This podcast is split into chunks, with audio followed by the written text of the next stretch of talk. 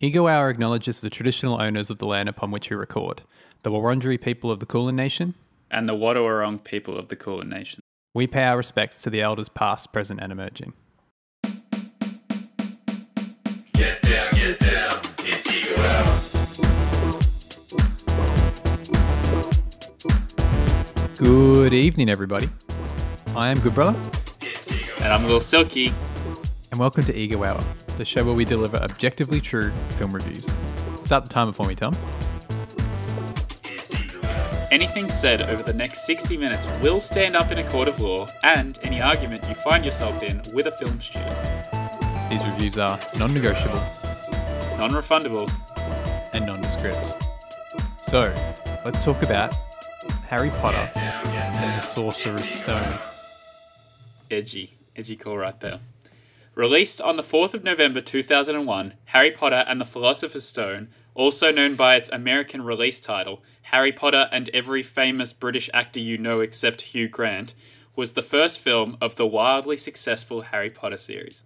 The film was produced on a $125 million budget, grossed $974 million on its first global release, and $1.002 billion combined with subsequent re releases. The film clocks in with a runtime of 152 minutes and launched one of the biggest franchises ever straight into the stratosphere. Beautifully put. Um, the reason I chose Sorcerer's Stone is because the one we watched was Sorcerer's Stone. Yes. Not endorsing the idea of a Sorcerer's Stone in any way. I'm just trying to be truth to the um the edit of the film we watched. yeah, let's let's tackle that controversial topic early on. Um, Are we going to So check in with one another first, or are we going to? sorry, let's check in with each other, of course. Hey girl, I know it's been a while, but uh, I just needed to ask you something. How you feeling?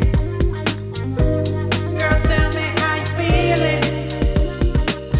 All right. So obviously I'm stressed because my internet's not working. So I'm I'm, I'm hotspotting here. Ooh, but I think I've got enough data to get through. How are you doing? That's really your whole checkup. Well, I mean, it's pretty annoying. I'm also He's got a beer on. in hand. He's he's got hotspot on his phone. This is a man who, you know, a doer. He solves his problems. Hey, you just crack open a cold beer. Lovely. How are you? Good. Um, on uni break this week, but doesn't mean I'm particularly free. So yeah, I'm working on. I've been, I've been meeting actors this week uh, for my upcoming film, um, which is a fun process. Um, but yeah, so uni doesn't stop. The grind is continuous, basically. All right, let's get stuck into it. Okay, let's immediately address the first thing, which was the Sorcerer's Stone. So apparently, pretty simple trivia. You've probably heard this, but it was changed from the Philosopher's Stone to the Sorcerer's Stone for the United States market because they thought children wouldn't be interested in reading about something with a philosopher, which is wrong because obviously, as shown by Aristotle's continued entries on the New York Times children's bestseller list. So, jokes on you, Warner Brothers. Um, it was also But it was a book the- thing first, not a. Yep, Yeah, so Yeah. it wasn't. exactly. So everyone you in America was familiar with the Sorcerer's Stone anyway. Yeah, and it was also released in India as the Sorcerer's Stone. So, a little bit of trivia. Interesting. Um, which brings us to the real question: Why isn't it called Harry Potter and the Alchemist Stone? Because um, old mate is referred to Nicholas Flamel. Nicholas F- Flanell T-shirt is referred to. Sorry, let's cut that. Nicholas Flamel is is referred to as a alchemist, and I feel like that's interesting enough as is. Do you agree? I do. I want to get stuck into Nicholas Flamel straight away because we're just going to get like into deep combo. Everyone's seen this movie. We don't really need to give you some much context about it. Um, And we've. It's funny because we both sat down to watch this and had. I, I think you had the same experience where Yeah. I was ridiculously surprised how many times I much have, must have watched this when I was like seven years Yeah. old because It I remembered is every scene and all the film. dialogue. Yeah. But I think it's been like a very long time since I watched it. Yeah. And it's funny because I know that we both walk around sometimes going, thanks. And, and, yes. It is. and, It's and always quoting the film. it's interesting when you watch a children's movie and you forget that that is a quote that is seeped into your vernacular because I was very excited to say thanks. The other one, of course, is no post on Sundays, not a bloody Not letter. a bloody letter. Yep. I- um, I always think about when he's he's looking at at the ones and he goes, I wonder. perhaps. yes, very our iconic. brother my brother seemed to remember this scene, our other brother, as as him saying what, what did he say? Perhaps and then he went, So many boxes. yes. Which isn't actually in the film, unfortunately. But yeah, so it is a very familiar film, which is kind of gonna like it's an interesting thing because it's it's a classic basically, and I think it deserves to be. I'm immediately going to come out and say that. I think I think it's really well done. Um, I think, especially talking franchise, like there aren't many. Like Harry Potter still stands out on its own as like the book series and as the movies. Like they're both really legit. And what are you going to compare it to? Like Hunger Games, which um, I feel like every other like series, young this isn't even young adult, I guess, but all those kind of movie series, everyone they've all petered out kind of by like the third film. You know, like Harry Potter had like eight films, and all of the time there was hype. But like I never ended up seeing like the last Hunger Games and stuff like that. And I feel like every time they boot up something like this, they never really get as far. And Harry Potter's probably the only one that really did it super successfully the whole way. Yeah. Um, so it's actually an interesting thing thinking about this film as exclusively as a film because basically, like a glass shattering moment for me this year was when we were talking about film production and about what films get made, right? Um, basically, every blockbuster you see will have come from a pre existing medium. It will be based on a book, it will be based on a video game, it will be based on a stage play or a musical. Like, it's so surprising how few um, completely new entities there are that are made as films. And, like, I don't know.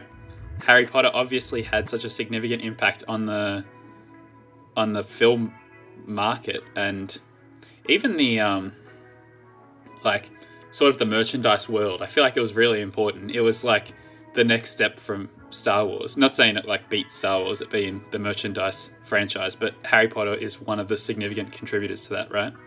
Yeah, and I just remember thinking it was the best thing ever when it came out. I think I was. It came out in two thousand one, right?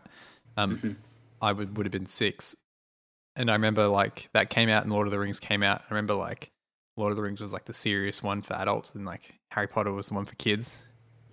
And so like I felt like Harry Potter was for me. I remember watching it at sleepovers. Is that because you were a kid as opposed to an adult? I was a very mature six year old. Look, I watched Lord of the Rings. It wasn't all it was cracked up to be. It was around the same time I first watched Boogie Nights as well, but yeah. I think that Harry Potter had this. It really tapped the into edge. the. It spoke to me. It had the edge of the. Boogie Nights. Boogie Nights played it a bit safe. Yeah, that was a question that I was gonna leave to a bit later. What does Harry Potter and the Philosopher's Stone look like if it's made by Paul Thomas Anderson?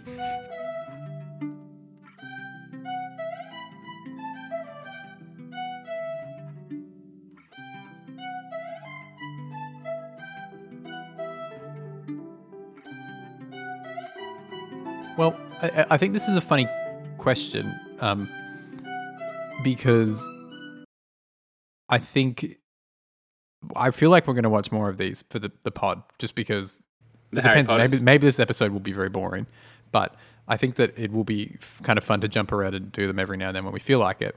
Um, And I kind of did like a Letterboxd dive, and it's interesting looking at who directed each of the Harry Potters. yeah, yeah. Um, so this was directed by Christopher Cross, if I'm not mistaken. And I'm let me look up what he's Chris, done. uh, I think you are mistaken. It is Christopher Columbus. Christopher Chris Columbus. Okay, sorry. Which brings up another interesting trivia fact for you. Ready? So, the producer of the film, executive producer, was Mark Radcliffe. I saw it and I said, Does he know Danny Boy? He is not related, um, and he is known for producing Harry Potter 1, Harry Potter 3, and Pixels. Hold that thought. Who directed Pixels? Who directed Pixels? Chris Columbus, who was the director and the producer. So Um, so is that's very Yeah. important trivia. Um, and basically, I think like I'm willing to say it. Like, if we don't have Harry Potter, do we not get Pixels? I would hate to think of a world where we didn't get pixels. So, like, looking at this, this came out in 2001. The next Harry Potter came out in 2002, also directed by Chris. Chris. Wow, that second one is uh, 160 minutes. Yikes. Really? Jeez, Um, that's that's like eight minutes longer than this film. so Wow, he got kicked. He got kicked off. He directed Rent. He He directed I didn't Love. get kicked off. Apparently. oh, what he- happened? He, look, I've done the, the deep dive. He and by deep dive I mean ten minutes of research. He showed up to number three fatigued, and then he produced it instead. But interesting because number three is arguably the, turning most point. legit. It has the most legit director, being Alfonso He Cuarón. also known for. who has directed some of my one of my probably favorite films, Children of Men, which is fantastic.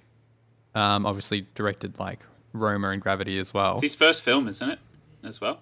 That he directed? No, Okay, scrap no, that. sir. Imagine if the first film you directed was Harry Potter. Number three, yeah.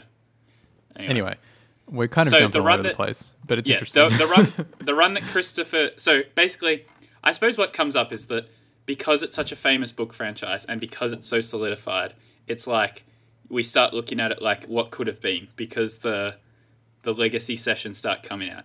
First of all, do you think that this film could have flopped if it wasn't cast correctly? um, maybe I don't know. I haven't been that in, watched too many films with ch- child actors lately, so I can't like. Well, comment yeah, on the- that's not even what spectrum. like.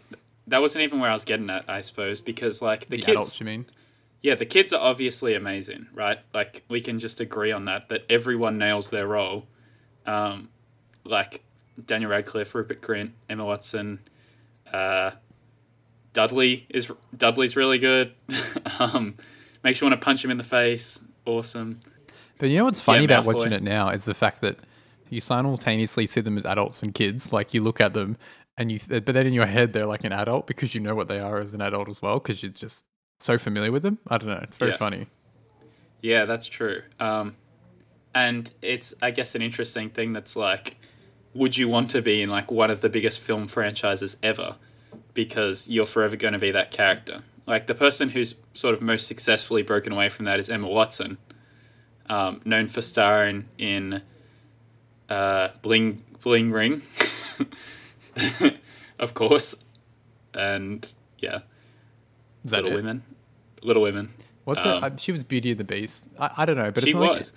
That's wow. That's the mega franchise run though. Like, surely she's getting that on the back of Harry Potter a little bit. Beauty and the Beast. Yeah. So when I rewatched these r- more recently, I remember thinking that Emma Watson overplays Hermione. I think I remember Um, having this conversation with you. That she yeah, gets good but- around the third film or something like that. Yeah, because as a kid, she's very like, I dun dun dun bum, like very like punchy delivery. But I have to say, rewatching it, I was very impressed. I think she nails it. Um, maybe it's film two or three or something. There is a little bit of a corny Hermione phase from memory, but she's really good in this film, right? I think that she took on a lot of emotional responsibility out of the three actors, maybe, and felt like she had to give this the proper performances or something like that. yeah. Well, so Because Rupert Grint trivia. just like ends- is- he pulls faces like for eight films. He doesn't really do anything apart from pull faces. Rupert Rupert Grint is like permanently just that face from epi- uh, episode one. two. Yeah, Yeah. the spider's Like- face, isn't it? oh, even the in the the, the car when they Oh, when the he car. That's what I meant. The meme. Yeah, yeah. Sorry, that's what I was thinking. Yeah. Of course. Yeah. Um, so the two listen to the two differences here. And like this is going to be a pod that's full of trivia because like as I was trying to get to before, like it's a film that's so famous that it's about the what ifs almost, you know what I mean? Like it is such a machine that it's entertaining to think think about what it could have been. Um and so then it's like an, a little bit interesting to think about could it would it have been the same thing without the perfect casting? And we can talk more about the casting that nailed it as well. But anyway, so Rupert Grint, he was cast because he saw a Newsround report about the open cast casting. He sent a video of himself rapping about how he wished to receive the part, and his attempt caught the attention for a median. So, few things. first of all, like that's really good. Good for him. Very cool. Very nineties to do a rap in thing and get in. I suppose the uh, rap in genre wouldn't lend itself to stealing a role like that today. You'd be sending trap beats and stuff like that. Secondly, they did open casting. Like, do you know how intense that would have been? They would have received thousands of tapes. They would have watched three seconds of a person and been like, no thanks, no thanks, no thanks. It's like, that is a feel like massive task to take.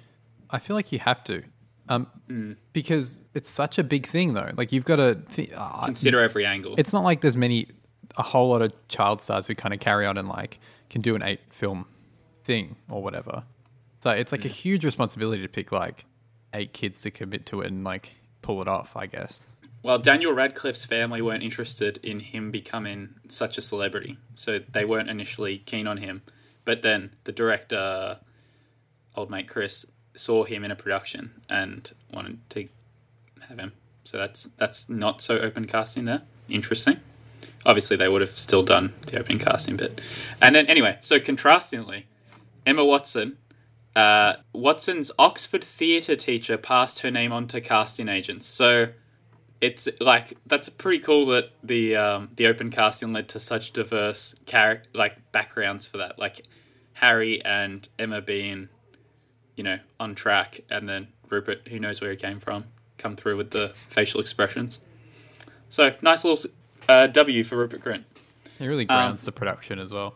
Yeah, like he just adds a bit of grit to it, a bit of bit of Queens Boulevard that wasn't there without him. Working class hero. Yeah. So some other casting interesting things.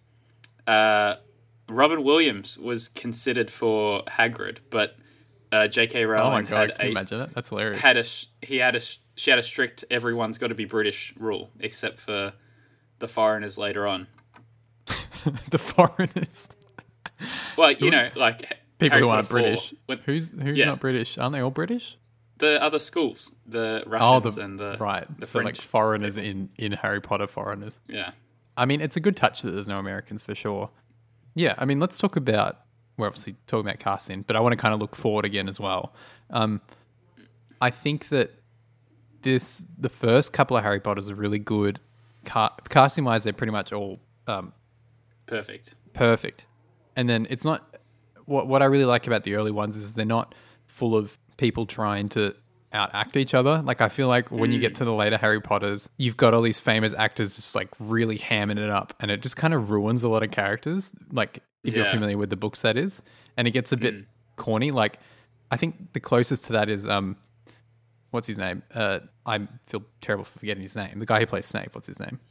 Alan Rickman. Alan Rickman. So like he really hams it up in this, but it's like really good.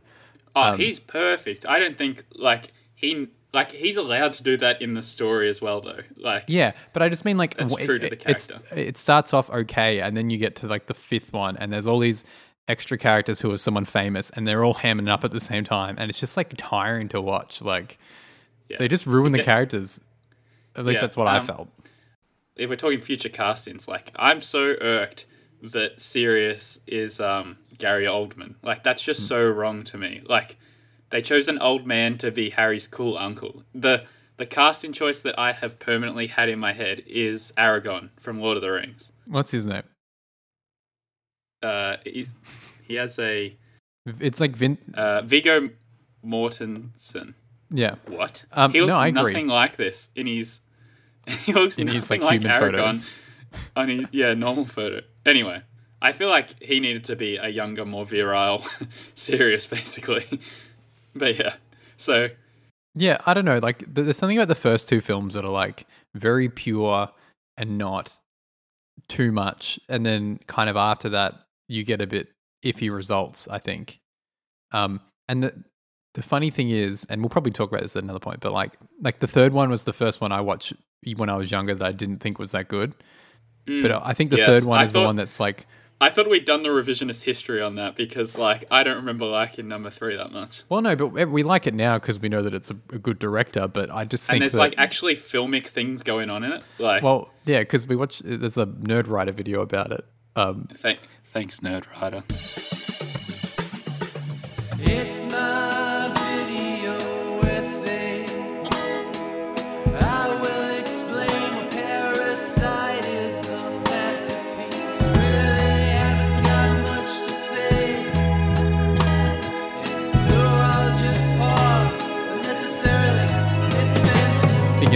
Big inspiration to Tom and I.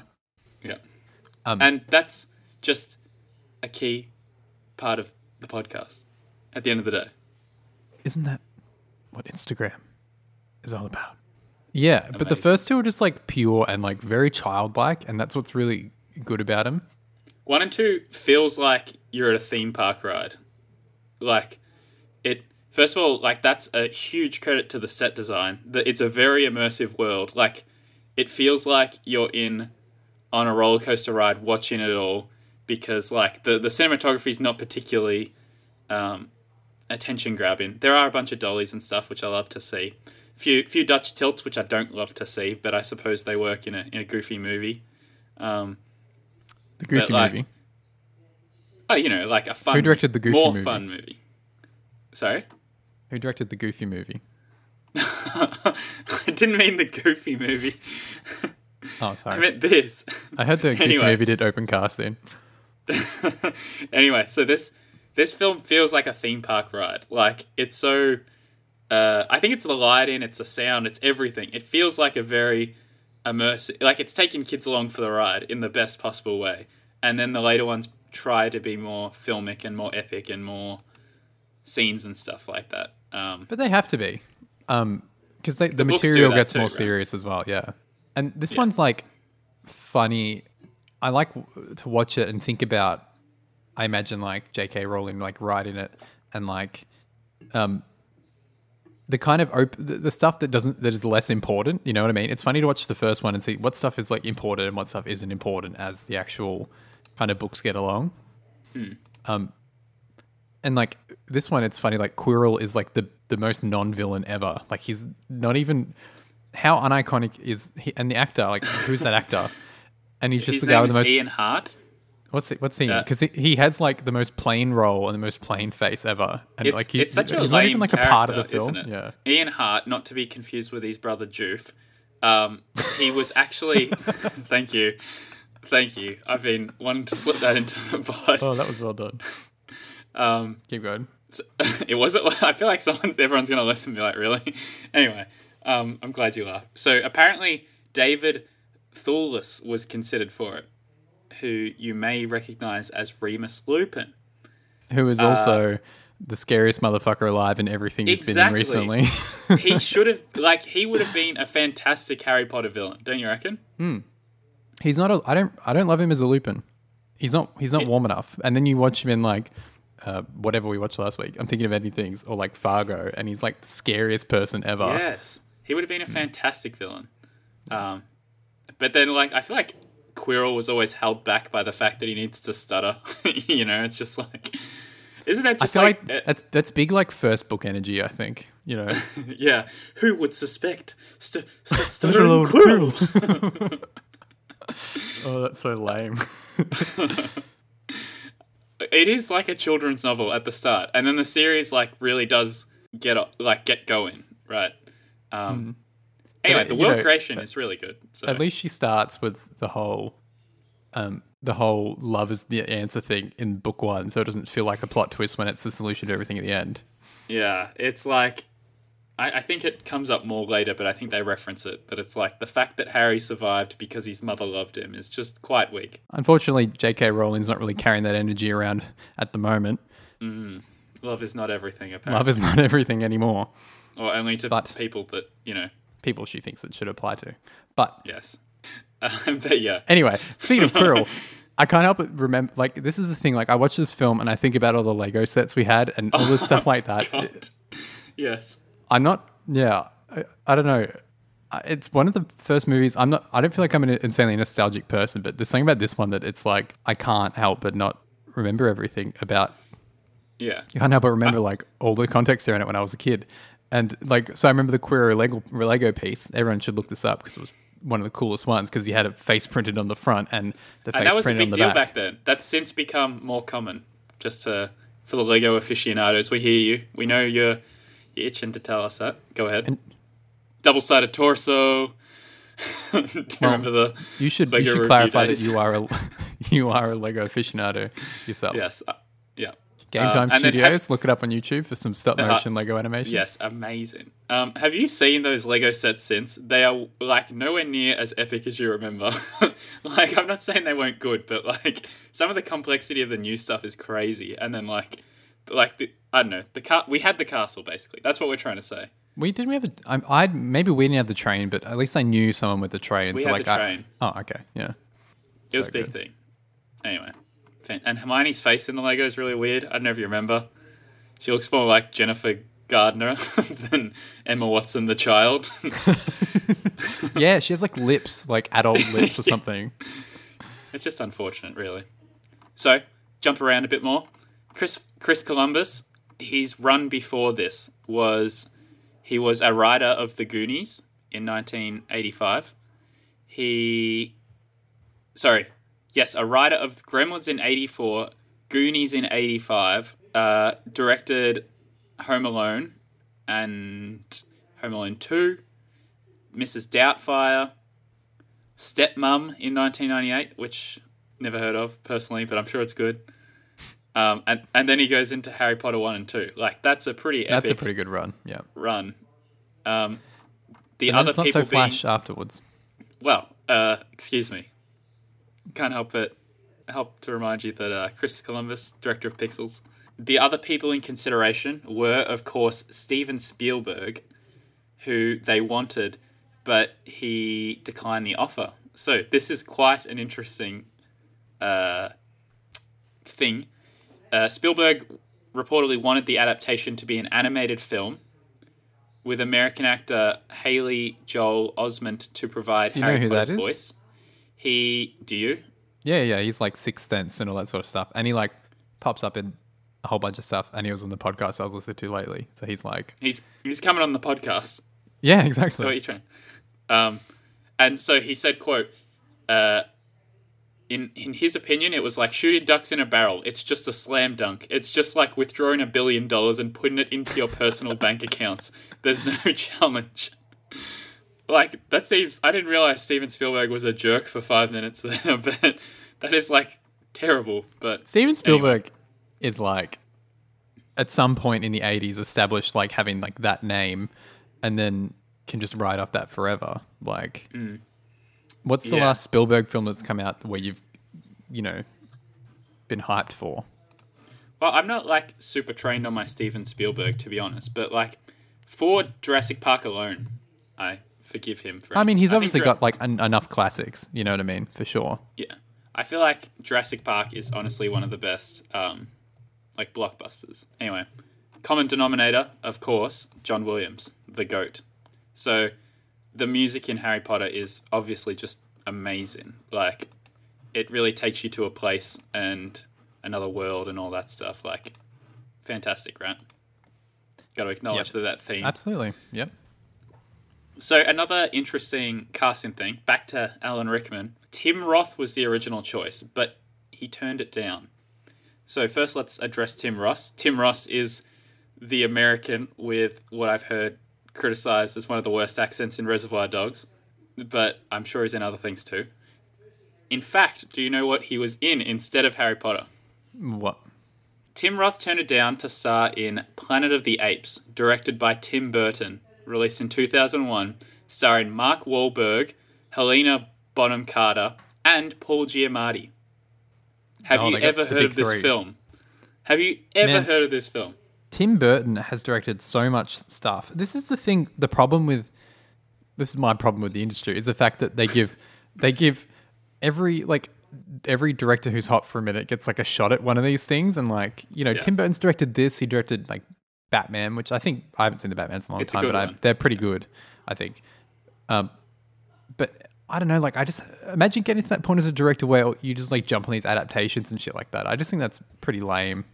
I think know? it was a bigger thing in the past, at least, though. Like, because films, we're now in the Marvel era, basically. Like, there's everything Who's else. and directing there's Marvel Marvel films? Who's famous? Who who like? There's like, a no, few interesting people they no, but they're not like blockbuster people. They're not people who are like established. Um, beforehand. yeah. well, I just they? don't think that culture exists the same. I think it was a very 80s and 90s thing. Um, yeah, 80s and 90s was an interesting time in the industry because that was when like commercialization really took off and merchandising and all that stuff. Um, so I think for a while there they were just trying to bank on people's directors' names, which is interesting because like, do you think of these directors as like auteurs? Like I know that Tim Tim Burton's got a reputation as an auteur, but Definitely like, Chris Columbus, well, just look at Pixels. anyway, man with a vision. Have you seen Anyway, so- you just shit canning it because it's an Adam I Sandler haven't film. even seen it. I haven't seen it either.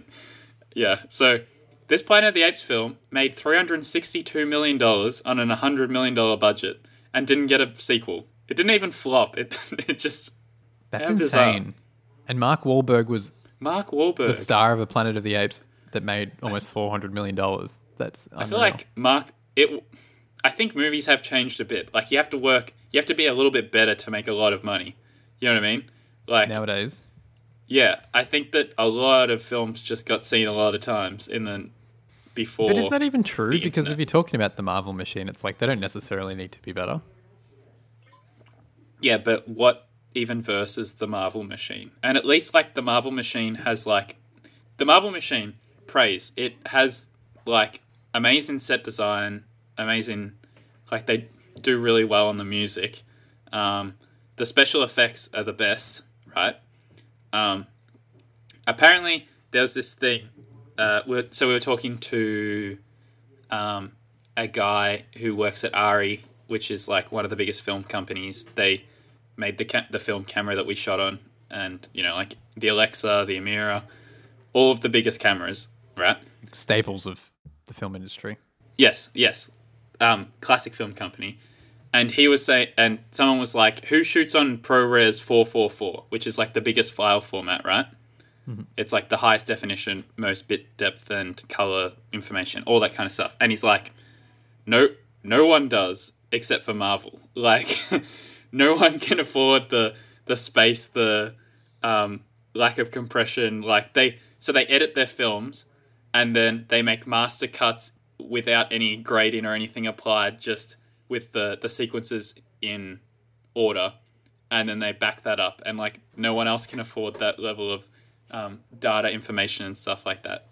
And so, like that point can mean a few things, but basically what it means is that like Marvel is the They're only rich. one that's Marvel is Marvel and no one else is Marvel, basically.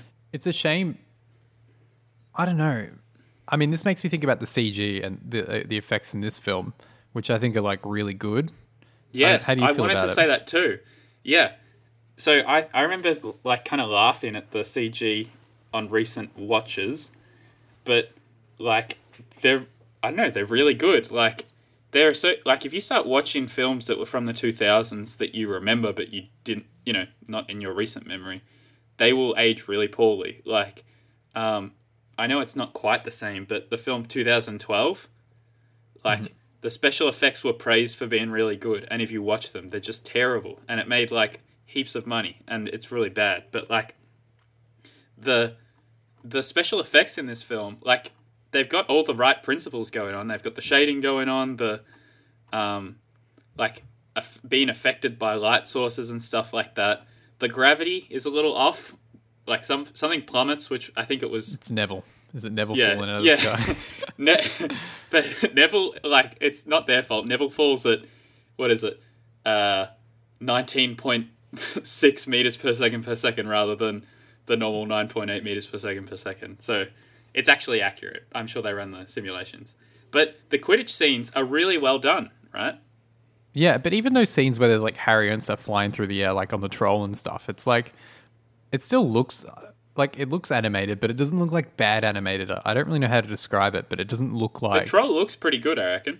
the- no. But uh, I mean, like it, it's more like the people, like when they're animating like a kid flying through the air, that it Yeah. looks CG like. But it it didn't ever look so bad that I was like, this is bad. You know what I mean? Hmm. And it, and you know, obviously they do like most of the um, char- you know, fantasy characters like in practical effects, which is obviously really good.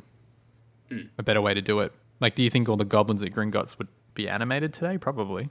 Yeah, I well, And they look sick. we're at an interesting point as well because The Hobbit kind of copped a lot of shit for doing everything digital, right? As hmm. opposed to Lord of the Rings. But um, and then like we're going back now because um, the Star Wars films were a lot of practical effects, right? If I'm not mistaken. The original. like, the re- No, no, the recent ones weren't they? Oh, you mean Force that- Awakens and stuff? Yeah. I was like, uh, Attack of the Clones. Like, it's interesting. I think it was more of a statement to go digital in those in the early 2000s. Like, it was sort of visionary, you know. Um, We've sort of settled down into like a medium that's like, look, there are some things that should just be practical, and there's obviously like. I think we wouldn't even see the like we don't even see the special effects in the Marvel movies anymore. You wouldn't really know when they're happening. But you know? I don't know. I feel like you get to like in Endgame, that whole last bit, that whole fight, it's so much CG that it's like, I don't know. It just kind of ruins it for me. Um, and uh, it's not as bad. It's worse than DC films. Uh, like, I remember the end of like Batman, Superman, or whatever. It, it's just like so much CG that you're like exhausted by it. But I, I don't know. I, I I like with these films where there's a little bit less. You know what I mean? Well, I think because it also goes against sort of like cinematography at some level. Like if you're hmm. writing in your script, like I don't know, giant lightning bolts strike down as hundreds of millions of aliens run at each other. Like once you once you get to those levels, like you can't shoot them in super interesting ways. Like they become less immersive because you're they're not real, right? Yeah.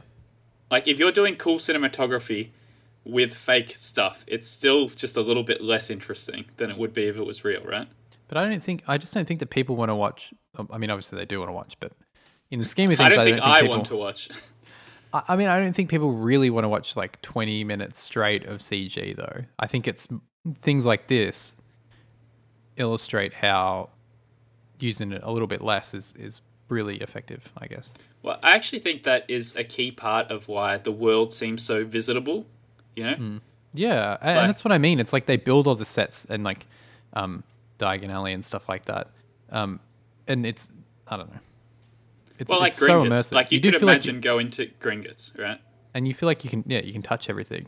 You know I don't know. I just don't like James Cameron, man, why does that come up?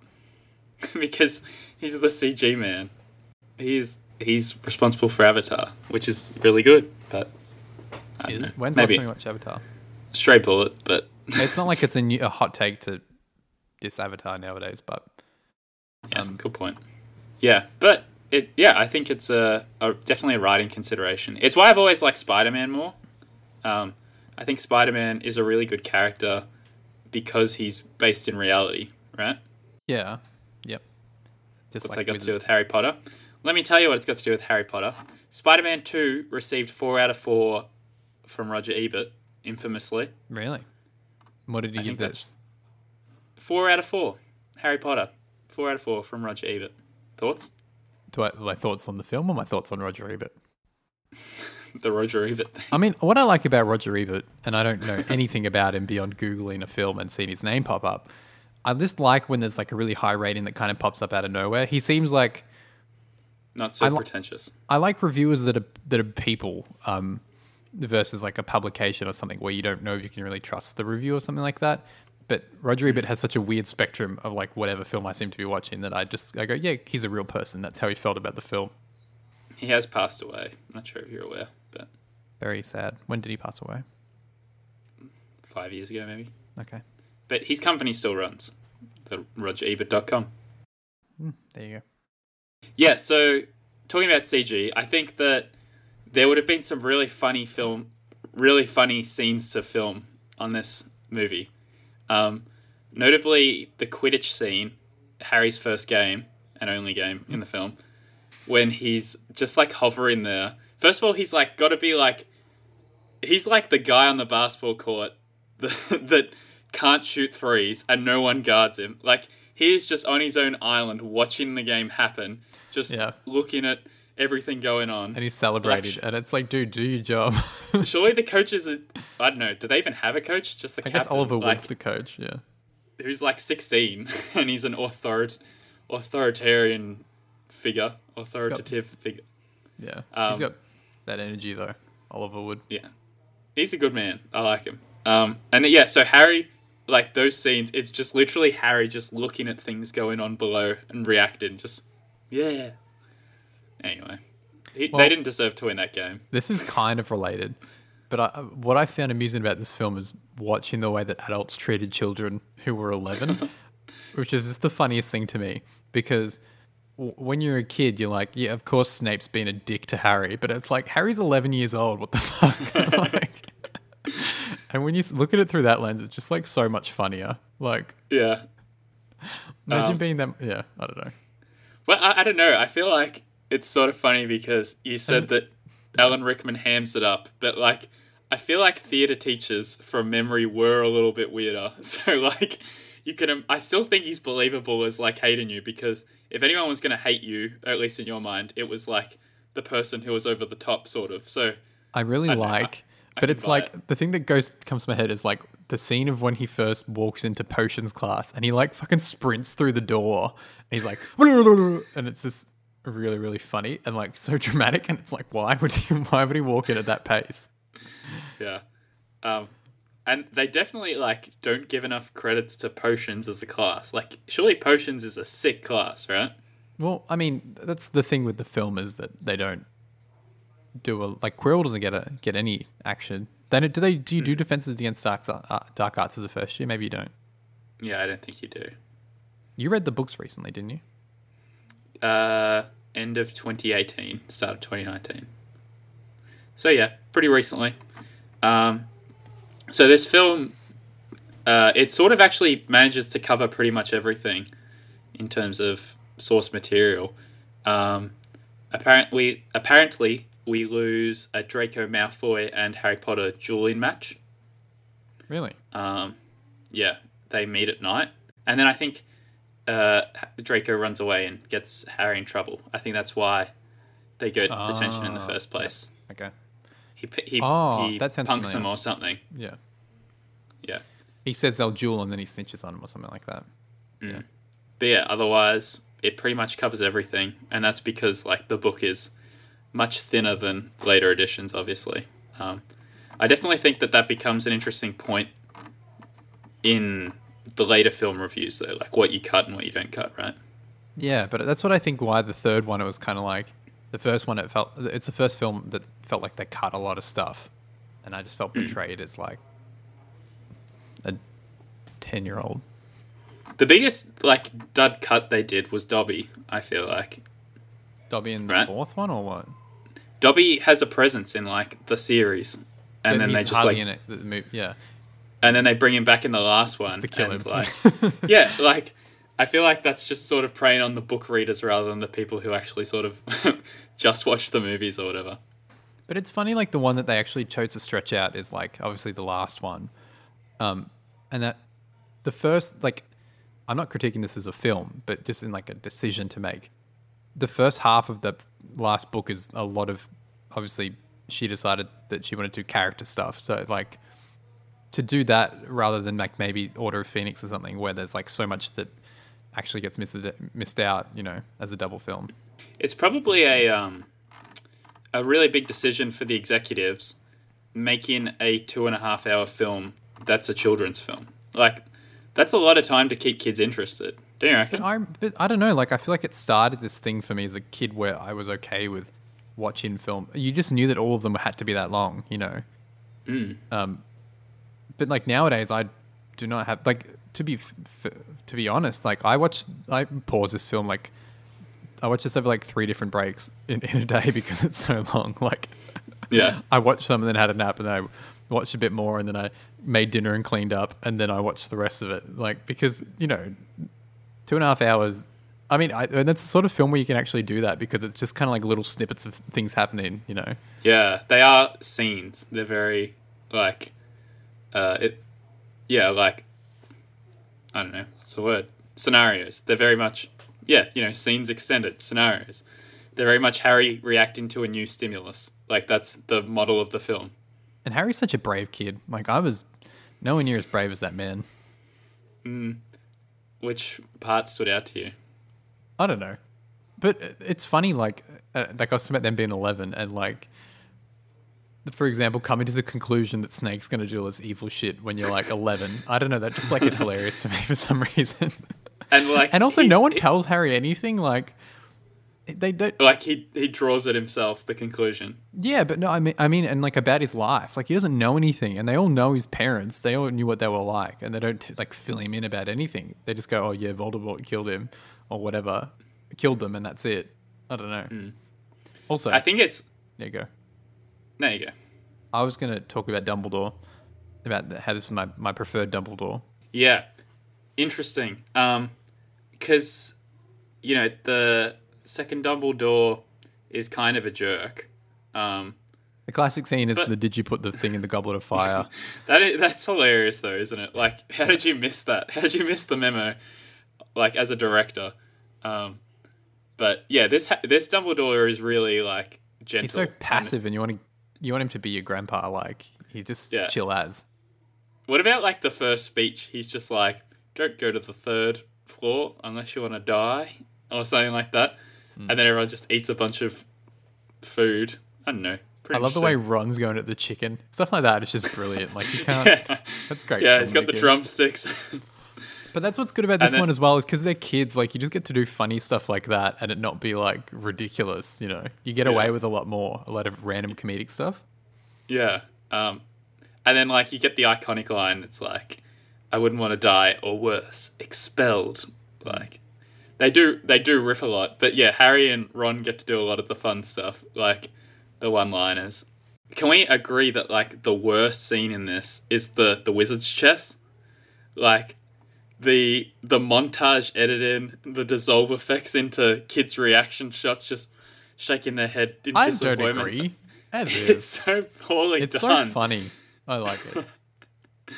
Okay, what would you say the worst scene is then? There's no bad scenes in this film, surely. I don't watch this. I didn't watch this and go, "That was bad." At any point, I was just like, "This is this That film." was the only time I did it. But I don't know. That was intense. I remember it was intense to me as a kid. Mm. Uh, but I was always like, why is Ron so hurt if he didn't even get stabbed by the chess piece? like, that was what I, I wanted to do when I was a kid. he just fell. He fell like four feet. and he went, "Rah!" yeah. yeah. Um, yeah, imagine being like literally any other year in relation to Harry Potter. It'd be so annoying. Your whole existence is so irrelevant. Like the Okay. fact that I think about like the points, you know, like Dumbledore comes along and gives him like all these points because he's got a soft spot for Harry. Like, that's such a dog act. Yeah, he does kind of ruin the whole thing. They also like lost fifty points for being caught out or something. Like when they're out 50 of bed. points each when, or whatever. Yeah. when the last time they only lost five points for something. Attacking the troll. Yeah. Yeah, I thought the troll. I feel like you should get in a lot of trouble for it, taking on a troll, It's right? very arbitrary. And don't, doesn't like, in, don't you get points for like winning the Quidditch Cup and stuff as well? yeah, they don't. They don't even explain the points. I didn't realize, but you just hear about these hypothetical points, and then the payoff happens at the end. Did you notice that? But it's cool how everyone like is so invested in their school, like they really want to win. But I mean, if. Yeah. like you're a wizard in school, I'd probably really want to win as well. I feel like um, the house that really gets unfairly treated by, I think it's Harry Potter as a whole, but the movies particularly, has to be Hufflepuff, right? Like, they do sort of market all the other houses to some extent. Like, I, the, for some reason, people want to be Slytherin and be all cheeky and stuff like that. And then Ravenclaw is, you know, Meant to be smart. smart, yeah. And then Hufflepuff really gets the short end of Hufflepuff's the, uh, like loyal or something. Not even loyal. It's something like like Gryffindor's trait. like what what do you have? Hufflepuff's like nice guy. Yeah, but like I feel like with knowing nothing about Hufflepuff, I feel like Hufflepuff is like the third guy in your group. he's not the he's not the coolest guy. He's not like got the best quips or anything like that. But anyway. Then they get I guess they give him rub pat, but it's really pinning a lot on one guy, isn't it? Then he doesn't stick around very very long. Hmm. I think I think that what sort of appears is that like this is a film that's not very marked by its director and its world creation. Do you know what I mean? Like It's like vo- it's like loyal to the books. You know, it's like the quality of this film kind of is directly related to the book. And I, I think the best thing about this film is it captures maybe the magic of the book, and that's the kind of best praise you can give it.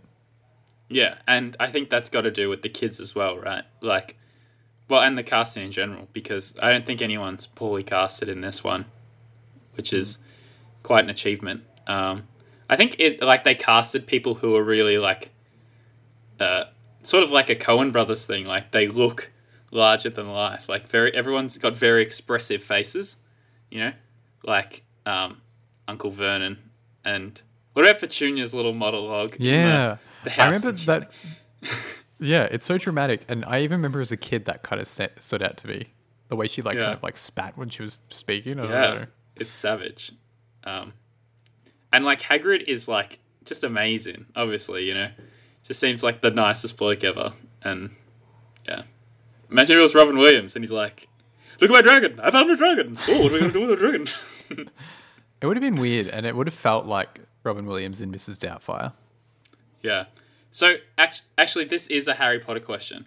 Uh, do you think we will see Harry Potter films rebooted in our lifetime? Yeah, it depends how long our life. If we have a normal adult lifetime, whether we meet an early demise. Thanks, climate change. Anyway. But if we don't, it's surely by the time we're 40 or 50, there'll be another one. Because How long?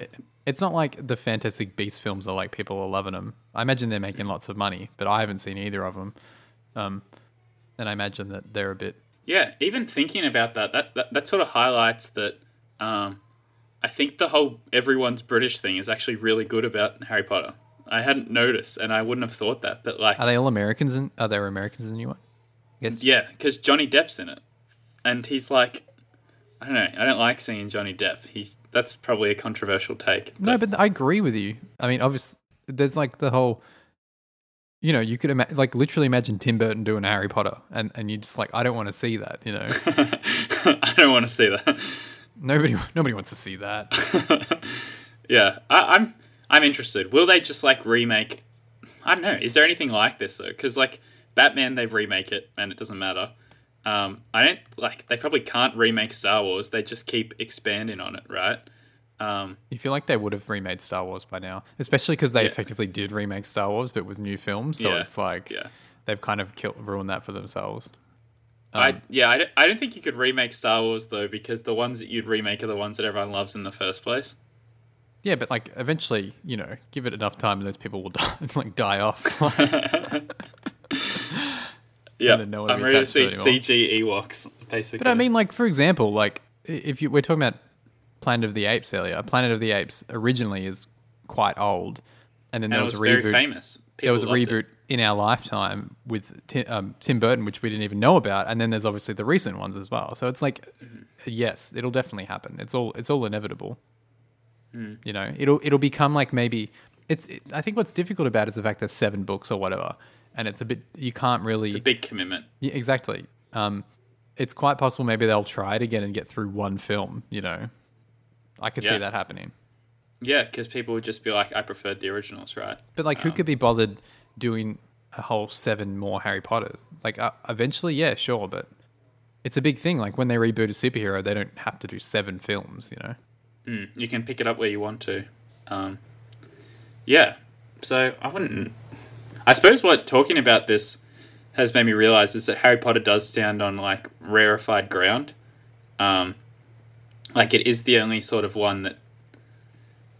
It's the only one that's so long, that's so well loved, that's that's such like directly from a book sort of thing.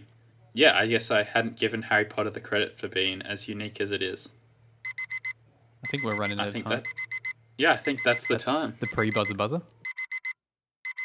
All right, Big Tombo. What did you like about this film? I thought the set design, costuming, acting. Uh, well, set design, costuming. First of all, are just really, really well done. This feels like a livable, lived-in, breathed-in Harry Potter world. Um, the sets are epic enough; they're large scale, and you never feel like any corners are being cut in reproducing the Harry Potter world. So, first of all, this is a film that uses its big budget fantastically. I think the performances and casting are fantastic as well. Um, the the kids are obviously just amazing, very likable, very easy to watch, and you know, good comedic timing, and all that stuff. Um, I love the music. The music is classic. Set the the franchise in motion. That song is so memorable now. Yeah, Um, what would you change, if anything, if possible? How would I change this film? Obviously, it has broken my rule. It goes for two and a half hours. Um, the only thing, like, I don't even know if I'd do this change, but I'd think about it, is like the opening still feels sort of long. Like, the part where they they go to the island and stuff like that. Obviously, it's an important Harry Potter scene, and they've already cut it so short. Like it's it's shortened. It's longer in the book. Like they ride around and drive around stuff. I would consider if there's a way we can kick the action off a little faster. Oh, and I think I'd make actually this come to mind now. I think I'd make the Quirrell showdown better. It's it's very underwhelming. Um, there's flames everywhere, but like that whole ending is more about the things that led to Quirrell than Quirrell itself. So I'd like to see a little bit more mind games or something like that. The thing is, like, Quirrell actually has potential to have like an interesting story, and like I vaguely remember them talking about how that happens in the book. He goes to Um, Romania and then gets attached to by Voldemort. But I don't think that existed yet. I think that comes up later. Yeah, but I just think you know that it's a cool. He's just like a bit of a useless character. You kind of could have opened the film with that, but like, if Yeah. everyone knew who Harry Potter was, I suppose that. No, I think it could work, right? If you saw this guy like meet Voldemort in Shadow and Secret I and guess stuff, yeah, if it, if it wasn't written, but maybe in the remake that's what they do. interesting. It's like how Game of Thrones opened or whatever. I guess How'd that open? with like White Walkers or something, and then they don't come around till oh, much later.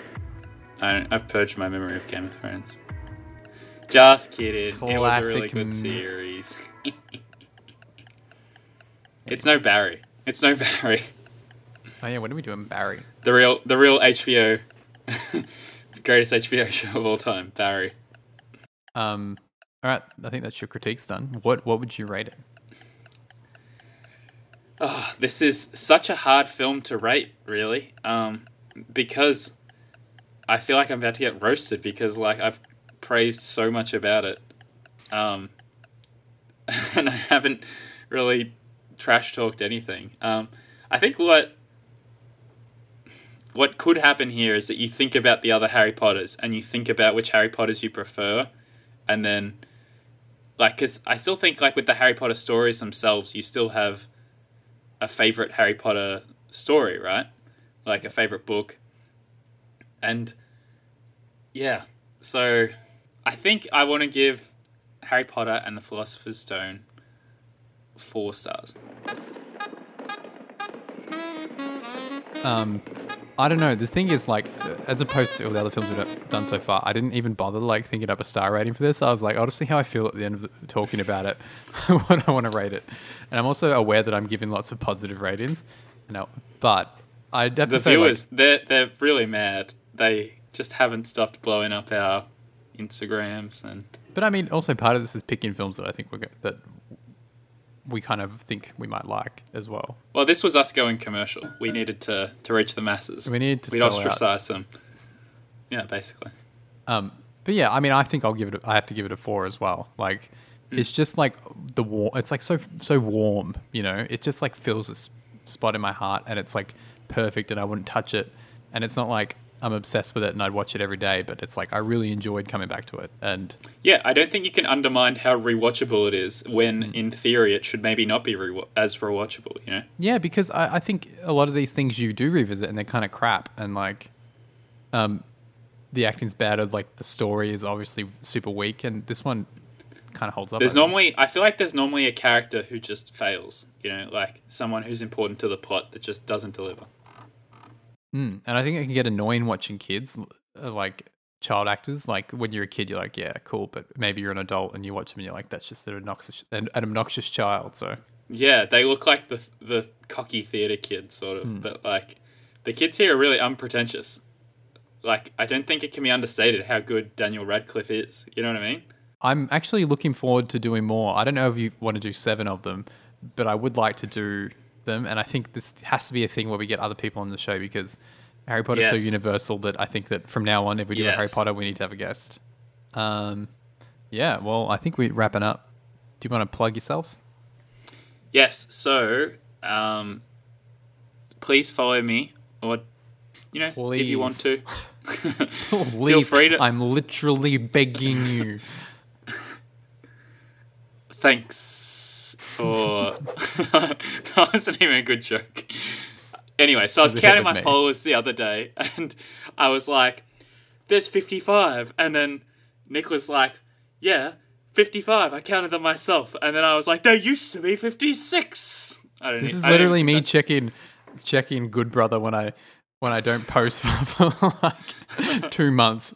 It's like every couple of weeks I lose one person.